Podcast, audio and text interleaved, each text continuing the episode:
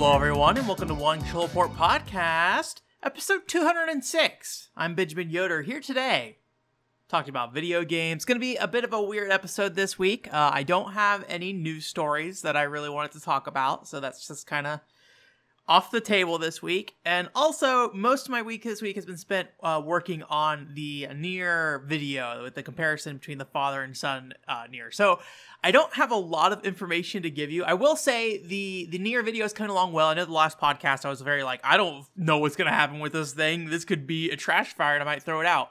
Um, it, it, even before I published that podcast, um, um, it started to come together. So, so I feel a lot more confident in it. I'm at the point where I have a finalized script. I went ahead and recorded uh, my my audio over my my voice my script reading over it. So that's all all recorded, edited, and done. So at this point, it's just editing the video itself. I'm not really sure how the video is going to come along in terms of time. A lot of times, the where the videos take the longest is if I have a lot of very specific things I want to talk about in a video, and I have to kind of like search through footage to find when those kind of things happen and what works best for those those conversations. Um, there's definitely a lot of those scenes in this video, uh, but at the same time, I've already kind of looked them up and know where they are. So so it should be as simple as kind of dropping those in for the the point that I I, I have in mind a specific th- scene I want to uh, show showcase.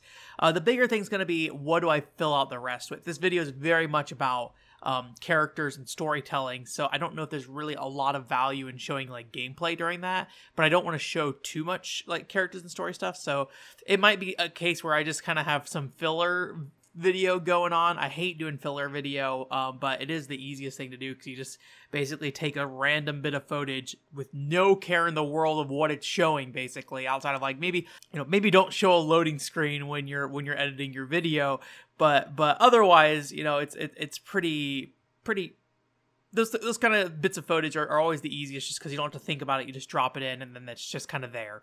Um, so we'll see how much that of that there is. Typically it's about an hour i would say per per minute of footage. Depends on what kind of editing's going on. Sometimes it can be way shorter than that. Sometimes it can be way longer than that. Um, just depends on how intensive the editing is how much footage i need to shove into a, a single section of video basically. So um, I would like to have that done by this Saturday. I don't know if that's going to be the case yet. I'll let you know. If, if not this Saturday, we'll we'll hopefully have it by the end of uh, of uh, or by the next Saturday after this. Um, this Saturday is also my birthday as well, so I will have to like try to plan around that because I know my dad wants me to do some stuff there that I that I'll need to figure out, you know, where that where that comes into play because I, I am posting those featured videos on Saturday now, so that's kind of like when when I would typically post that. So we'll, we'll see. I'm also doing premieres for those too. So, anyways, but in terms of you know other stuff I've been doing, uh, it's been pretty light. I did have some more Otokadol goods come in, so I, I went ahead and bought um, Dojin goods, and I had a set of those come in a couple weeks ago. I had to order them from different um, proxy services because of um, like basically when when buying from PictSQUARE, which is that that uh, convention kind of virtual convention uh, program I told you talked to you guys about a while ago. That's like in a very RPG Maker kind of fashion. Uh, depending on where the the person hosts their store, sometimes you can use certain services over others. So so some services are easier to, to set up than others ones are for, for those purchasing things. Um, so I, I ended up having to split up the orders between two different proxy services for that. Um, I, am not sure how this is going to show up on camera, but I'll just give you a, a full description, especially since we have audio, um, uh, people listening as well. But one is like a card case kind of thing, or I don't know if it's specifically a card case, but it's basically a plastic container that you can kind of open and close. And there's a, a Nyandora on here, and as well as some like Solomon program. And uh, well, actually, they're from uh, Oreka Battle slimes. They're like little blue, like Dragon Quest looking slimes, but instead of having a little like, you know, peak to their to their head or something, they have these two little ball hands in their, their hand, and they're and those slimes are in in Oreka Battle, Otokadol, and Solomon program. So that was kind of a fun thing. Um, I also got this glass that is like an actual cup.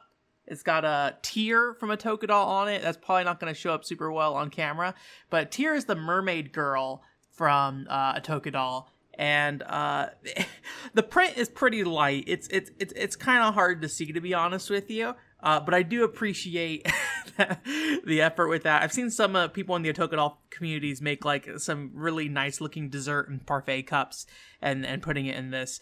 I don't know if I plan to use mine. It's one of those things that it's like, oh no, like it. I don't know. I should use it. I'm, I'm somebody who's like kind of the mind that if you're gonna like have something that's like based on a series, it should probably be something that is going to be uh, useful to some degree and you would utilize it. I get really worried about how the how this would handle like multiple multiple washes um the the, the like graphics on there. I, I don't really know how it's actually affixed to this. Um it's like definitely not like a sticker or something but it is kind of like a layer on top of the glass essentially.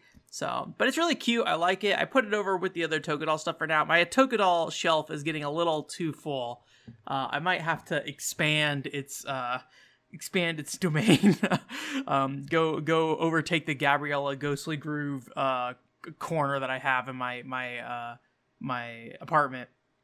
And then I also got some Togadol socks, which are basically just black socks, but they have uh, Lucico's uh, emblem on it. So that's kind of fun. I put them on. I was I was not really expecting them to fit, to be honest with you. They were listed for men, um, but I did not check the sizes of them. And you know, Japanese uh, sizes like in centimeters, I think, versus like whatever I don't know whatever our shoe sizes are here in the US that I'm like a 10 and a half wide or something like that, which is really annoying to, to find those. But anyways, these socks, they're nice. They fit. That's nice. I don't know, like, I don't want to wear them too much because, you know, you get, get all holy. I'm sure these are probably just standard, like, black socks you buy at a store with a with a patch basically embedded into it. Uh, so I'm not to expect that they would hold up super long. Save it for my special occasion when I have my my Otokadol wedding. I'll be ready with my sports socks. I don't know. They're kind of like dressy socks a little bit, but yeah, I don't know. Special occasion socks. So I got those. Um, one thing I did not realize though is I you know, I bought a good chunk of Togadol stuff. So, so like, I got everything. I was like, oh, cool. I think this is everything between these two services. The I missed one thing. Um, I actually bought some like washi tape for Togadol, which is like a you know just a tape that has like a Togadol characters printed on it. I forgot about that until like I think it was like Wednesday morning or something. I got an email from Buyee being like, "Hey, your tape's here." I'm like, "Oh no!" Um, and then they're like, "You want to ship this tape to you?" it's gonna be 20 bucks. I'm like, oh god. Um, so I kind of to try to justify that shipping cost a little more. Um, I went ahead because you know you, you save money when you spend money, right? Um, I went ahead and uh, poked around a little bit on Yahoo Auctions Japan, and I actually found, and this is why if you're watching the video version, the uh, the background is themed as the private idol Windows 95 desktop accessory user interface um, except for the the background behind me. That's not a part of the application. That's just something I threw in there. Um, like this, is like there's like this dotted picture of uh, what's her face? I forget her name. The private idol girl, May, Maya, May, something like that. I think it's May. Um, that's actually just a loading screen from the game. But anyways, um, so I found that there were like somebody who had, were selling development or maybe like reference documents are the, the better way to d- describe it. Um, based off the description, it sounds like basically when they were developing the game, they had these you know reference sheets that they had that they printed out for staff. So they're not like you know hand drawn you know art or anything like that.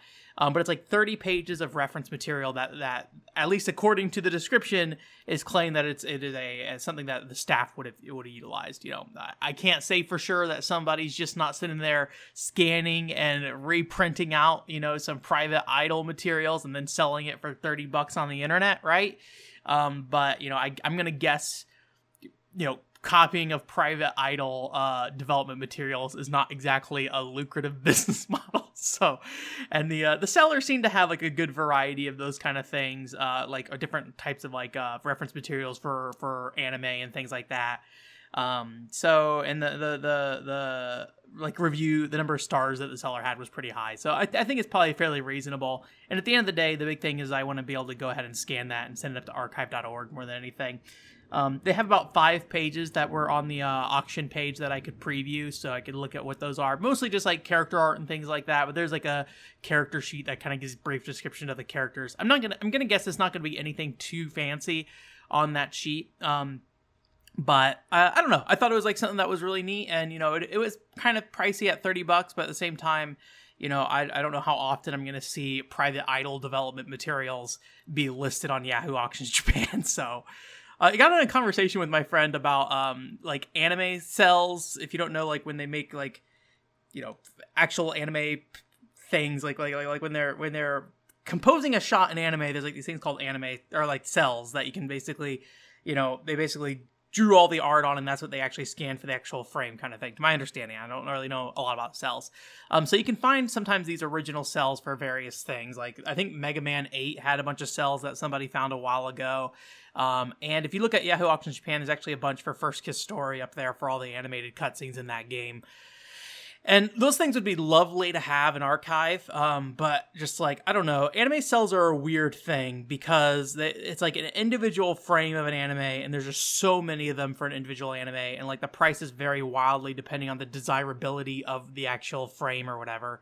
Um, and it's just like a, it's a game that I feel like if you're do if you're buying it for documentation, it's a it's a game you can't win because you have to spend a ton of money. There's so many of them out there and you will never find all of them kind of thing very unlikely you'll find all of them like i think the, the the exception is if like if like say I ended up with them from like Hunex directly or something, right? Like somebody at Hunex was like, "Hey, take these," or "Hey, so, like I'm just gonna buy these just to get them out of my house," kind of thing.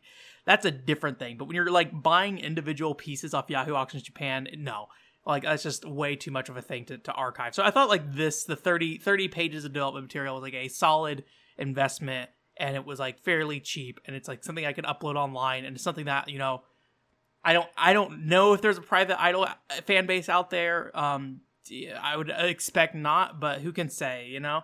Um and and so I'm kind of the person to do this if I'm gonna do it. And and you know what will essentially be you know after shipping and everything probably like fifty bucks to get that up there. You know, as somebody has a, decent income that I can afford that reasonably, I think it's like worth me doing um, and and having that up there. Um, will it matter in the future for anybody? I don't know. I mean, that also is under the assumption that archive.org will exist for however long. But you know, I think generally people have put their faith in archive.org as the best solution for what is available today for archiving that stuff. So so yeah, I there's my justification of why I spent more money. um, so yeah, um, I did play a little bit of video games this week though, uh, not a ton. Uh, I played a very tiny amount of God Eater Three. We were originally going to start God Eater Three this week, but um, one of the p- people in the group had to go and work on another project, which you know, as somebody who's working on a video project myself, was perfectly okay. um, but uh, basically, uh, I played through the tutorial with one of my friends, which is about four or five missions for that and just kind of messed around with that game and they kind of introduce you to the various mechanics of the game. I think there are some things in that game that I I was hoping would be more in depth that once I've actually got a chance to sit down and stare at it, realize what was happening and like compare it to God Eater 2 that I I that it might not be as in depth as hoping uh, for. So if you don't know, if you don't know, and, in summary, God Eater is a, a, monster hunter style game. So you're like fighting a bunch of monsters, you're crafting these big weapons and things like that. And in God Eater 2 specifically, they have these things called blood arts, which are basically modifiers to certain attacks that you could uh, you could equip. But you can only equip one blood art at once. So what would happen is you would have a blood art that was mapped to a single move, and that was like like to level that blood art you had to use the move and it was also had a buff to its damage. So it resulted in a lot of the game you just spamming that one blood art nonstop. And it really kind of drained a lot of the life out of the move set of God Eater 2, in my opinion. Um, I think God Eater 1's a better game. So if you're ever to play God Eater, God Eater, in terms of God Eater 1 versus 2, I have not played God Eater 3 yet. But if you're to play God Eater 1 versus 2, God Eater 1 Rage Burst, or wait, no, not Rage Burst, Resurrection. God Eater 1 Resurrection is a fantastic place to start there. Um, but in God Eater 2, I, I, I, don't know. There's there's some things about God Eater 2 when it comes to characters that are that are that I do like, and some of the presentation. You know, you could tell that the game was definitely like catching on and getting more budget. Um, but you know, despite the fact that it reused a ton of materials from God Eater One, um, but uh, but I was kind of hoping that it would get away from that. But in God Eater Three, you basically have it looks like three blood arts, and you can map those to three different um inputs.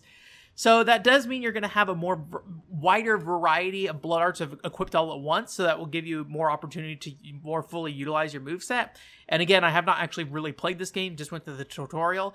But I kind of worry that it's still going to be a situation where you're going to prioritize the one blood art, blood art that you want to level right now, and you're just going to spam that one move and until you've capped out you know the blood arts that matter at least um, you're you're just going to really heavily focus on those moves. And yeah, it's it's it's I appreciate what the blood art system's trying to do. It allows you to have a lot of like add some customization to your move set as a character. Um, and and I think that's really cool. But I think you have to if you're gonna make it work, you need to have it available for basically every move in the game. And you know who can say maybe at the end of the day that this, that is essentially what will happen with God Eater three. But uh, on the the initial level, I'm a little worried about that. There's a lot of things with God Eater three where I'm looking at the menus and I'm just like, man, maybe this game is not the big improvement I thought it would be over God Eater two. Maybe it's kind of a half step, despite it having a pretty extensive visual overhaul um, to the game itself. So yeah, but still, you know, I'm looking forward to it. I still had fun with God Eater 2 despite the uh, the things that were were problematic with it. But overall, I think I, I am worried that God Eater 1 will still be the one and only God Eater that I would really recommend to anybody. so, so yeah. Although admittedly, God Eater 1's a very grindy game in a lot of ways too. Um, there's not a lot of variety in God Eater 1. So, I also played a little bit of Smash Remix, which if you don't know what this is, this is essentially a Smash Brothers 64 mod um, where they added a, a variety of characters. I had a friend that wanted to to try out the multiplayer in that uh, the online multiplayer because you can do it through Project 64. I think a very specific build of Project 64. I don't think you can just do it in any release of Project 64. And um, basically, they've added more characters to Smash Brothers 64, so and more stages as well. So they have like Wario, um, uh, Dark Samus. I don't know if that's the name of that that Phantom version of Samus, but Dark Samus off the top of my head. Um, they added uh, Lucas, um, um, Ganondorf. Some of the characters are like modifiers that they're very much like the clone characters as you might expect. Um, but other characters are um, more unique. Like like Wario is a pretty much a completely unique character for the most part. Uh, I can say actually there's probably a basis in in Mario there. I'm trying to think of like what if any of those characters were like completely entirely new. I think there were some. There you can play as it is not the like it is not like on the character select menu, but you can play, or well, it is on the character select, but you have to go to the Luigi and press down on the D-pad. You can become like the piano from Mario 64 for some reason, and just like wreck house as a piano. That's really silly. So there's like there are some uh, like more unique characters like that. There's also like more like I think you know breaking kind of characters. Like there's a there's giant Donkey Kong and Giga Bowser. Bowser's one that they added in that's very much based off the melee Bowser uh, move set as well. So very cool thing. You know, it, it is one of those things where it is still Super Smash Bros. 64, so it's very very floaty, very um, a lot of hit stuns. So when you get hit, you have a lot of time that you're just kind of not able to react. There's no like air dodging or anything like that. Um, uh, the friend I was playing with clearly had the ability to do some combos in that game that I was just like, I don't know. Uh, uh but you know, it was it was a fun time. I, I, Smash Brothers 64 is this very strange thing when you look at it in the context of Smash Brothers sense because like it is probably the biggest gap when you think about mechanically what Smash Brothers is. Um, because you know Smash Brothers Melee did a lot. Like the side specials in, in that game, where you you like left and right on the B button, are are kind of this weirdly like this thing that that I don't think anybody was thinking about was, was missing in Smash 64, but when they put it in Melee, you're like, oh yeah, this should have been there from the beginning, and and, and it's weird that in Smash Bros. 64 it's not there. Um, but yeah, it's a fun thing, and the the online seems really good. You know, that's the thing I always find with like some of these um, like Fightcade and things like that is just like the online is super responsive and and you look at what is happening with with Smash Brothers online and it's kind of crazy that Smash Brothers official online is as as laggy as it is. It's definitely playable. Don't get me wrong. People play Smash Brothers online for a reason. There's a way to, to play it. But when you play offline versus online in Smash Brothers, it's kind of crazy how how different it can feel. This had like I think two frames of delays. I think is what it was telling us during that. So you know it, it was maybe not super super, super, super responsive, but it was responsive enough that I could barely tell. The biggest problem I had actually was using I was using an Xbox One controller for playing it. Um, I don't really have a way to hook up a game. Well, I have not at this time hooked up a GameCube controller to my PC. I can use the Wii U um, um, uh, GameCube controller adapter and hook it to my PC, and I think I can do something with that, but I've never done that myself, so I don't have a way to easily just plug in a GameCube controller and, and, and set that up. Uh, I know the, the emulator has Raphnet adapters uh, support built in, which if if you don't know, there's like uh, a company that basically makes, or a person maybe specifically, that makes adapters for for controllers of different consoles, so you can get use like Nintendo 64 controllers on a GameCube or vice versa, and um, also You have uh, like GameCube controllers to USB. They even allow you to use like a USB keyboard. So if you know the Phantasy Star Online keyboard that has the um, the keyboard controller where it has the keyboard in the middle and the control GameCube controller on the sides. Um, they have support for that, so you can use that keyboard on a PC if you want to, which is like kind of a fun thing. Um, um, I wouldn't mind trying that someday because I have that that keyboard controller. But but yeah, it's like it's, it's so they, basically there's different ways to connect the controllers to the PC, and um, and I was using an Xbox controller, and just like the sensitivity was through the roof on that thing. It was really hard to really um, control the characters in a way that felt really like satisfying or at least like more more like the original game in some ways. I probably would use a GameCube controller over a 64 controller just because the analog stick issue where a lot of 64 controllers have analog sticks that just haven't really stood the test of time. I, I really should go and look at some more replacement options for 64 controller analog sticks because um I am getting to the point that I only have a few good ones left um, and and I'd like to have a solution for that. Obviously, there's the GameCube style 64 controller uh, analog stick replacements, but if you've heard me talk about that before, it's very much like a digital input. That's what it feels like to me, like a digital input. Even it's it's technically analog,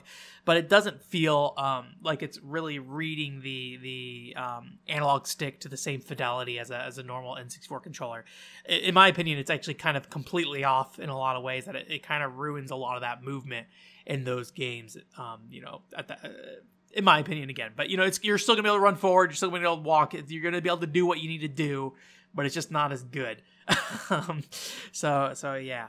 Um, on stream, we finished up Kaito Joker. I was not expecting Kaito Joker to, to wrap up so quickly. The save file that was on there um, had uh, 14 hours in it. So my assumption was that maybe the person was maybe trying to 100% the game or something, but but potentially, you know, we're looking at a game that might be like eight hours or something like that. Uh, we beat it in four hours, and I think that was with a little bit of downtime as well, and a couple times me getting stuck. So that's a very short game, about three hours. Um, but it's a really cool game. If, if you didn't was tune in at all, basically it's a it's a 3DS uh, Japanese only 3DS title. Uh, it's done by Inti Creates, and it's a puzzle platformer. So you basically have uh, this character. It's based off an anime license. So you have this character called uh, I think his name is just Joker.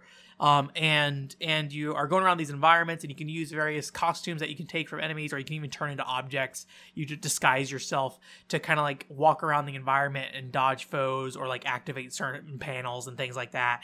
And then he has the ability to throw cards that can either explode or throw smoke bombs or flash, so he can blind everybody. Um, so so he has like a lot of tools for kind of stealthing around, basically. Which so it's kind of like a side-scrolling stealth game uh, very much focused at kids. And there's like a scoring system. If you if you're familiar with like Gunvolt, um, it's very similar structurally, where you like get the ability to choose between various stages as you go through the, the thing, and at the end of it, you get like a ranking and, and you get a different score based off you know how you perform and things like that. That's not a Gunvolt unique thing, obviously, but like in the fact that Inti Creates made this and some of it, like how the UI designed um, feels very Gunvolt-ish. Um, that's definitely the thing that comes to mind uh, uh, uh with that. So so yeah, it's like this cool stealth puzzle platformer kind of thing. Um, there's not a lot of action to it, I will say. Um, the, really, the most action you have is just trying to very quickly throw smoke cards because if somebody catches you, you have a little bit of time to throw your smoke card to kind of like prevent them from from from seeing you. The problem being is that you have to like rotate between card functions um, on a, if you're using buttons. If you touch the screen, it actually is an immediate card throw actually, um, but you have to rotate between cards to to or functions to of what the card throwing button is mapped to. So like I think it's the A button throws cards. So if you press the R trigger, I believe it like rotates between the different cards cards you can throw, but you have four cards. So it's, it's just not like you don't have to smoke. The smoke card is hard to have available immediately if you're using buttons. Um, uh, if you are on a different card, essentially, so you want to like kind of preemptively have it just in case. Uh, maybe it would make, make more sense to play using the touchscreen. I didn't really use the touchscreen when you're capturing a DS on another device. Uh, it's kind of a pain to use the touchscreen. Um, that and I wanted to like have my face where I'm like facing on the stream like my my my framing be that I'm facing towards the game and I have my face up and like people can see it kind of thing versus if I'm playing with the 3DS like if I keep it on the stand that I have um, I'm like shoving my face down and like the only thing the person will be able to see is my my the top of my head basically. Um, so so I could hold the 3DS up. That's another option if we ever get to a touch intensive game that, that that matters. But for a game like that where pretty much everything can be done with via via the button controls, um, eh, I would rather just like play with it on the stand and treat the 3DS like a controller rather than rather than the actual input device. Although I, I did look down at it when I whenever I had to blow into the microphone to to blow out fire. But yeah, it's a really great looking game too. It's got like a very ghost trick aesthetic, so this kind of like um Um, flat cell shaded look, but it's got kind of like a little bit of a blur to it to some degree. So it's got this kind of weird, I don't know what the right word for it would be, but it's like kind of this like fuzzy fuzzy flat shaded background i guess. And th- very much intentional i think that that it looks that way. I don't think that's like a limitation of the system or anything like that. Uh, the character models are 3d models though so so the, the, character moves around in 3d but it's got a great aesthetic. And if you like like uh, rhythm thief uh, aesthetic i think that's like a great game as well that is a good comparison. Um, obviously two different types of games but but when it th- when I think about like how the characters kind of look and behave and, and and and how the graphics look as well, it feels very similar. But very fun game, very short game. You know, I paid like 25 bucks for it when I was in Japan. I don't know if that was high or not. I just basically bought the copy I found. It was the only one I found. I, I, I'm pretty sure I bought it in Akihabara, so very good chance that it was overpriced. Um, and it didn't come with any of the uh, uh, paper materials with it, which I feel like is a very rare thing for me when I buy stuff from Japan, or at least through Vink. Maybe Vink goes out of his way to uh, to get a lot of the paper materials when he buys stuff. Um, so I didn't have any of that stuff, but you know, I, I don't regret it though. It, it's definitely a, a, a, nice game, and if you really do end up liking the game, uh, there is replay value there. You can go and like you can find various treasures in the environment. There's like hints of where these treasures are. I didn't find finding the treasures very satisfying because you have to use this thing called Joker Vision, and you have to scan the environment to to select the treasure. And if you have the hints, um, and you know the game's in Japanese, so be, it's more of an effort for me to go look at the hints than it would be for somebody who is natively speaking the language. So that could be a, an additional barrier here. But but if, unless you have the hints, like basically the the treasure is just floating in the environment in this Joker vision. So you just kind of like walk into a corner and you're like, this is a very suspicious corner, and then you turn on Joker vision, and then it's like, oh yeah, there's a treasure here, or there's not a treasure here, kind of thing. Um, so it just didn't feel super satisfying to find that treasure, in my opinion. I'm not sure if there's additional content if you get more treasure. Um, I saw that somebody online was uh, basically trying to collect all the treasure. I don't know if they they ever fully did or not.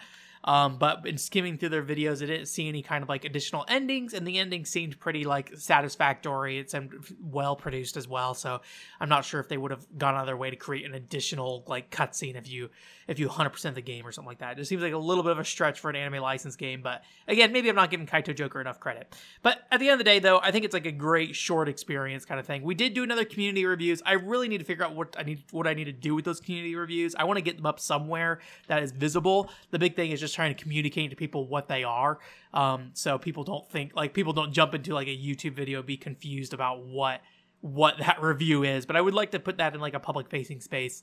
Um, and it seems like people had a good time. I might check to see if in the um, so if you don't know how those community reviews work, basically um, I just have like a, a, bullet point list up on on the screen, and we type in information, and I just listen to the chat. I also provide my own opinion as well, and I kind of moderate, you know, what kind of things get on the board or not. There's some things that are a, that I maybe a little a little too controlling of that thing but you know i want to keep our, our our review somewhat consistent right um, I don't want to have good graphics in the good section and bad graphics in the bad section. um, but it's just like a community review thing. It's actually kind of fun. I I don't know the best way to like let people know ahead of time that it's going to happen because like in the case of Kaito Joker, I had no idea we are going to beat the game during that stream. So it's like, oh, I guess we're doing this now. Um, but yeah, so we go ahead and, and, and, get up, set up some points, and then do a, a, review score at the end, and we create a panel, and then that that final screenshot is our our review, just with a set of uh, basically good, bad, and a score. Um, but I would like to go ahead and like present the actual conversations we have in, in, in some way or another. So I just got to figure out how to like like message that on the YouTube channel and, and, and figure that out. Um, I also so what we're gonna do for for streaming next is uh we're gonna play some Dirge of Cerberus, Final Fantasy VII. If you don't know what that is, that is the third person shooter Final Fantasy VII game uh, that features Vincent Valentine from Final Fantasy VII. I played uh, Dirge of Cerberus a long time ago when I was a kid. Whenever it first came out, I bought it basically launch day. I had a friend that made fun of me because he's like, the only reason you're buying this because it's Final Fantasy, and at the time I'm like, yeah, probably. but also, I think that game kind of. Uh, is part of the reason why I learned that I just like love Japanese shooters because they're just kind of often not very um maybe I should say say of that time at least and maybe today it's different but but at that time japanese shooters often felt very different from western shooters um, for a lot of times for the worse um, but it's also made them kind of unique. It's part of why i like schoolgirl zombie hunters as well because like yeah that game plays like a mess. But there's some unique things going on in there uh, that that that that is very much informed by I think that Japanese game design sensibility. Um, but yeah, uh, so essentially, if you don't know, Dirge of Cerberus on on the PS2 has mouse and keyboard support. I only ever played it with the PS2 controller back in the day, um, because mouse and keyboard support in that game is at least in my opinion, surprisingly hard to configure. Um, so I, I kind of just shied away from it. So this time around, I want to play through the whole game with mouse and keyboard. Um, with stream, it's kind of a weird situation because I have to like kind of you know can't really use my my main desk very well because I have to have a separate keyboard for it for my PC. So I bought like a little like armrest for my chair that has a mouse uh, thing on it, and I'm using my Bikudi mouse uh, PS2 uh, mouse uh, for it, which has a trackball in it. Um, I've tried using a laser mouse before with Dirge of Cerberus, and I find that it just does not work super well. Again, maybe it's just the mouse I have or what. But uh, so I, try, I thought maybe trying the trackball mouse would help. And when I say trackball mouse, I do not mean my usual trackball mouse where I have like the uh, the ball on top, right? Um, I don't know if you can really see that, but in there I have like the ball on top of the mouse. I mean like one that just has a trackball on the bottom. Um, so so it's kind of weird because basically the game doesn't seem to let you do like really fast movements with mouse. Um, what it seems to do is it kind of has a drag to it. So there's a period of time when you're moving the mouse that um, the, the, the the turn and look is slower then when uh, after a certain period of time when you go far enough then it's like okay we're going to let you turn a lot faster. So there's kind of this very um and again this might be specifically with my mouse or something or, or what but there's kind of this like drag to your movement because you have to like start slow and then once you get that speed pickup then you can kind of like more fast you know move the mouse around. So you have to think a lot about how you move the mouse i feel like um, but we'll play it on normal. Uh, I need to figure out how hard it is to get the true ending. I, I don't remember. I remember at the time having trouble getting it, but I think it was because I played through the game without any kind of guide initially. So when I went back to it, it's like, oh, you have to go get these items in these particular spots, and so you just have to kind of like replay through the whole game again to go do that, basically. So I might try to go ahead and try to, um, you know, get those collectibles uh, during our playthrough using a guide. You can also unlock various things in that game, including since I'm using the Final Fantasy VII uh, Dirge Server. I don't know why I said Final Fantasy VII again the international release of Dirge of Cerberus, um, it has the online cutscenes on there. Um, none of them are, are in English, I believe. I believe it's all just left in Japanese and didn't do any to extra translation work, even though you can play the game in English. Um, but uh, but yeah, you can unlock those cutscenes. So I'm kind of interested in doing that, but at the same time, um, I don't know. I don't know if I want to sit there and like follow a guide for collectibles the entire time on stream. We might just focus on the, the, the true ending stuff and leave it at that. Um, and then I think while while we're playing that game, I'm gonna hopefully try to play the original Dirge Cerberus, not the U.S. release, the Japanese original Dirge Cerberus, um, on the side on my own because the differences between those games are are, are interesting because they they made quite a few changes between the, the, the Japanese version and the U.S. release, and the U.S. international version that came out in Japan is more close to the Japanese uh, to the U.S. release. So I need to look at what other differences there are between the U.S. release and the, the international release as well. I'm not I'm not sure of that. Um, it'd be good to know just like in case you know I could kind of point that out while we're on on stream or something like that during that. But looking forward to that. Probably gonna have a good time with that. I think. Um, I know that the, I was not really expecting the podcast to go like a solid 30 minutes without any uh any without running out of topics because of uh just feeling like we didn't have a lot to, to talk about this week, but it sounds like I, I rambled on long enough. But one thing I did want to kind of talk a little bit about was um some of the anime I, have been watching. So I did go ahead and start picking up some anime again. If you remember a while ago, I was talking about uh, Magatsu Wahrheit. Uh, I started that, and then at some point kind of fell off. Whenever I'm simulcast, or I watch something that's being simulcast, I have a hard time paying attention to it like the whole time. I usually fall off at some point. Just the nature of how I am with anime. I usually want to watch anime at a very specific point in my life, and then I go away from that, go do other things, then come back to anime. Uh, I don't know if it's like a comfort food after I burn myself out or or or, or what. But um, Magatsu Wahrheit was basically this uh, kind of fantasy um anime that's about it, it kind of has like World War One ish era technology in some ways with some like fantasy elements with like magic and stuff. Um, and it was kind of based around this like underground group with this uh that that was trying to you know figure out what's going on with the corrupt military or whatever. It's like a bunch of like you know political uh, uh, backstabbing kind of stuff. Maybe not political backstabbing, right word, but people are kind of invested in these organizations that are not necessarily, you know, in in in line with the goals of the main organization they're a part of part of. So it's it's a lot of that kind of stuff. And and it's kind of like this king being like, I'm gonna go like make another capital, and this old capital that I'm in is gonna like we're gonna use it as a science experiment, and and basically subject the citizens of the city to be uh, turned into monsters, basically. So it's a uh, it's not really what I would normally watch, but something about the aesthetics really w- w- drew me into it. Um, what I thought was interesting though, so this anime finishes up and it kind of ends on, I don't know if I would say a cliffhanger. It's a cliffhanger for the anime. If you if you finish the anime, like basically the bad stuff that's gonna happen happens, and then it just kind of ends. Um, but looking into it, basically, um, this is based off a mobile game, which is something I was aware of uh, when I jumped into it, and it looks like this story kind of happens before the mobile game. So this was like a a pre pre-story to what happens in the game. One of the main characters is like a young kid in this game, but in the in, or in the uh, anime, but in the game he's like this like you know 30, 40 year old dude. Uh, probably closer to like his 40s and 50s actually he's he's got he's got some some some white going on his hair gray going on his hair the, the what is it called salt and pepper look or something like that um so it was interesting because uh I looked into it, and so the anime came out like late last year, if I, I recall correctly, when it be- started begin airing, and then basically around the time, like like a little while after the anime aired, the the game in Japan shut down. So so apparently, whatever they're trying to do with that game did not work out. Um, but interestingly enough, the same time the Japanese version was kind of you know I don't think at the time they announced it was shutting down, but you know when it was getting closer and closer to that shutdown time, um, they launched the global version of the game as well. Um, and the global version is still going on today. And I don't know if like the long term plan for the global version is if it's just to run it until you know a it's not profitable obviously, or b until they catch up to wherever the Japanese content was, and then like basically be like, okay, we have no more content. We're shutting this game down. like, I'm really curious how that dynamic works because I know there's a lot of games like like Star Star Ocean where where the, the Japanese version launches first, and there's a global version, and then the global version kind of always inevitably seems to shut down first. So you kind of have like the Japanese version being the one that exists the longest. Uh, but you also have the cases like uh, Shining Nikki, I think, shut down in, in Korea first before it came out in Japan and stuff like that.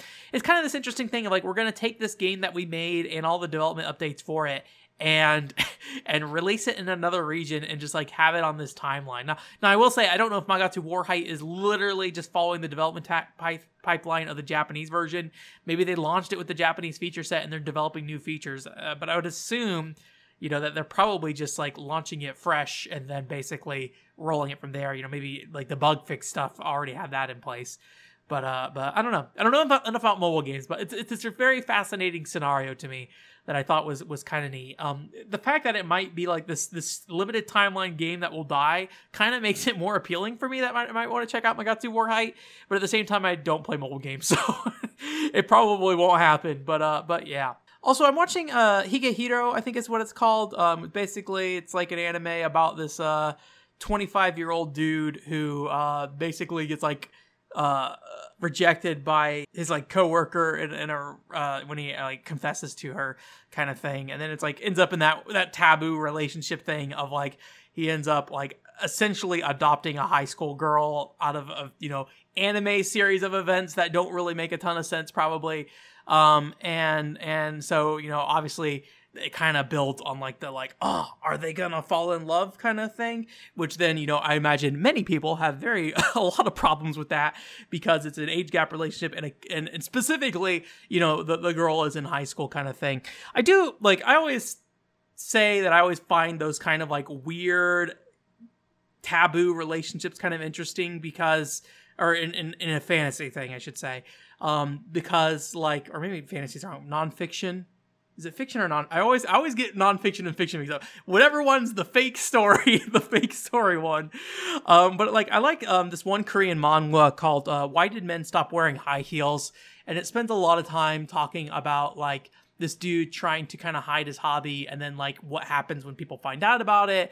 You know this very taboo hobby. And then how do you how do you get the solution to something that society is ultimately going to frown upon for a variety of reasons? Some of them legit some of them you know more frivolous.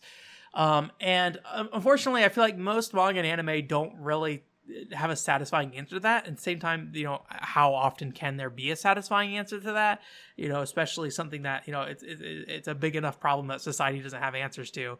You know, you don't really want something that's going to glorify it. I think to some degree, um, but I, I think I think something like that, that that like addresses the um the realities of it um but also kind of like the human part of it like you know these there's these two people that have their own feelings um, anyways, whether or not it's going to end up in a relationship is not uh, something I know at this point. I have not read the manga or, or the, the, the the light novel thing, and then it's very haremy, where it's like, oh, well, now his other coworker's into him, and now the coworker who rejected him might be into him too, kind of thing.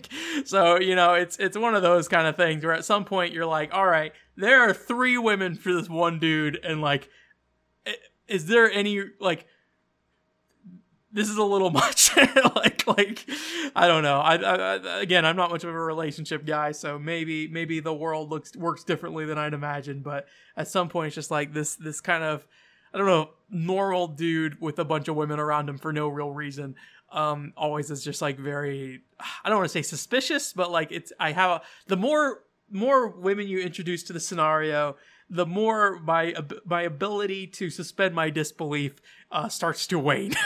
so I feel like three is the, the tipping point for me where I'm like, all right, dude, all right, you're not that special of a dude. Why is everybody crowding around you? And then once you go beyond that, then it's a whole other thing.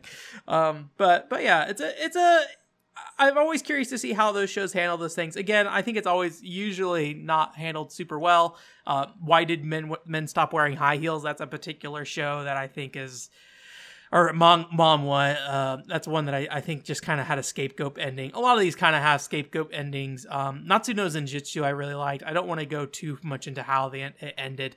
I thought it ended in a really um, tasteful way, even though it kind of more or less just kind of stepped away from that thing. Not to know that Zenjitsu, by the way, is about like this college dude who ends up dating this uh, this uh, uh, businesswoman who's like ten years older than him, and and kind of the the nature of that relationship. Um, that's less taboo because you know being a college student is you know more of its own thing. I think there's also inherently, um, I think people are more forgiving when it comes to uh, relationships when when you talk about the the male being in a more I guess you would call it exploitable position uh, for a variety of reasons. Again, I don't want to be I don't want to make a commentary about this whatever it is, I think there is like a, a, general feeling that, that people are less upset about that kind of stuff too. So same thing with like the, the, the anime thing. Like I definitely understand why people don't like want anime to have cover those topics. I'm definitely more of a um, creative freedom kind of person where I'm like, hey, make your story about whatever you want to make your story about, and do whatever you want. But um, you know, I don't have to like it either. So, so yeah, I always just always stand by that. Like, hey, if I don't like your thing, I'm not going to look at it. Um, that's just kind of the, the nature of it, right? Um, or not even if I don't like your thing. Anyways, I'm just trying to stepping around like you know broken glass on the floor right now. Anyways, that's it for this week. Thanks for coming. Um, because I've been on kind of an anime kick, I do look. I took my copy of Buddy Mission Bond, and I put that in my Nintendo Switch and I looked at it on the menu and I checked for updates. So, you know, I think tonight after I get some solid work done on on you know if, if not the NieR video, just making sure I get my podcast edited and everything. Uh, I've got a Sin and Punishment casual review coming up here, so you can look forward to that on Wednesday probably. Um, so that will be going up. Uh, but I, am gonna sit down and try to play a chapter of Buddy Mission Bond. I know I've said that I wanted to play it as soon as possible when it came out, and it's been sitting here staring me in the eyes. So we're gonna do that.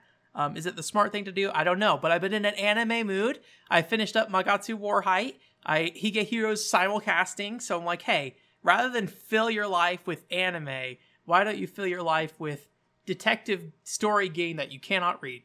And that's that. Um, one thing I did want to talk about briefly as well is that, um, you know, you probably noticed, as it happens with a lot of things I do, um, the, the collaboration podcasts have kind of come to a halt at this point. I haven't really done anything in, in it might have been a year now. I think the PCFX one was was the last one.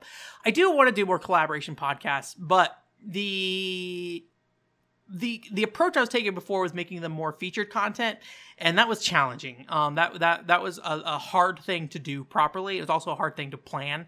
Um, so I think I'm going to kind of rethink how I want to do collab pro- projects, um, podcasts, and maybe do something that's more of a casual show like this, where I don't really like I have a very very rough outline of what we're going to talk about, and then just kind of talk about that. Um, I don't know if that's going to replace an episode of this, or if it's going to, you know, just be a normal episode but plus a guest, or if it's going to be its own thing. But I'm I'm spending a little time thinking about that. Um, I think what I want to do is um, one of the things that were part of the main podcast, or the uh, the the the multi-tap podcast was uh, the video gaming bit which i call i think like 30 billion things on this this website at this point because that's i like that I, I, like that name. And it always comes back to the the thing of just like hey talk about a game like that just like it's out of nowhere. We don't need a lot of reason to talk about it right? I just want to hear about a game that you like for whatever reason and talk about it. So I think it might be more structured around that kind of like five minute conversation that we would have, but expanding it out to a whole podcast and being a more casual conversation. That would hopefully make it so I wouldn't necessarily have to play the game that we talk about too.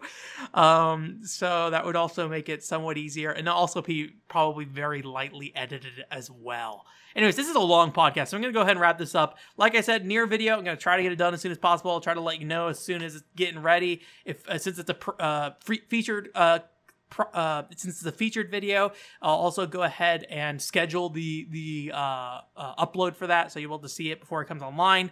The Sin and Punishment casual review is not going to be scheduled because that is not considered a featured video, so it'll just go up probably on Wednesday unless something horrendous happens. The video itself is done. I just got to make them thumbnails and stuff like that, which you know, you know me. I hate doing that. That is my least favorite part of this whole thing. I hate being like, ah, oh, a Nintendo 64 um uh what's that word that starts with the E? Uh essential. There we go. That's probably what the thumbnail's gonna say. So you can laugh at me when it's right there when that's on the thumbnail because that's probably what it's gonna say.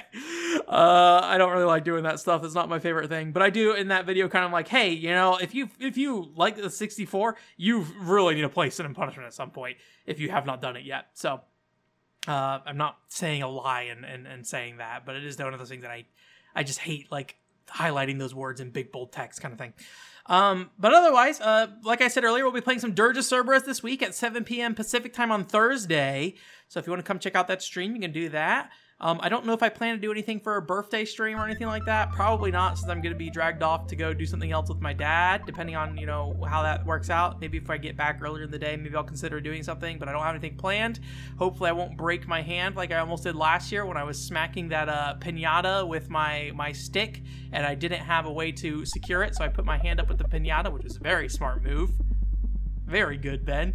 um, um, so yeah, but we'll we'll see. Maybe I'll do something. Maybe I won't. Maybe we'll just let it pass by, like like it should, like your birthday should. Just just slowly die. Slowly die. OneControlPort.com is the website, and I guess that's all I have to say. Thank you very much for coming, and I hope you have a great week. Bye.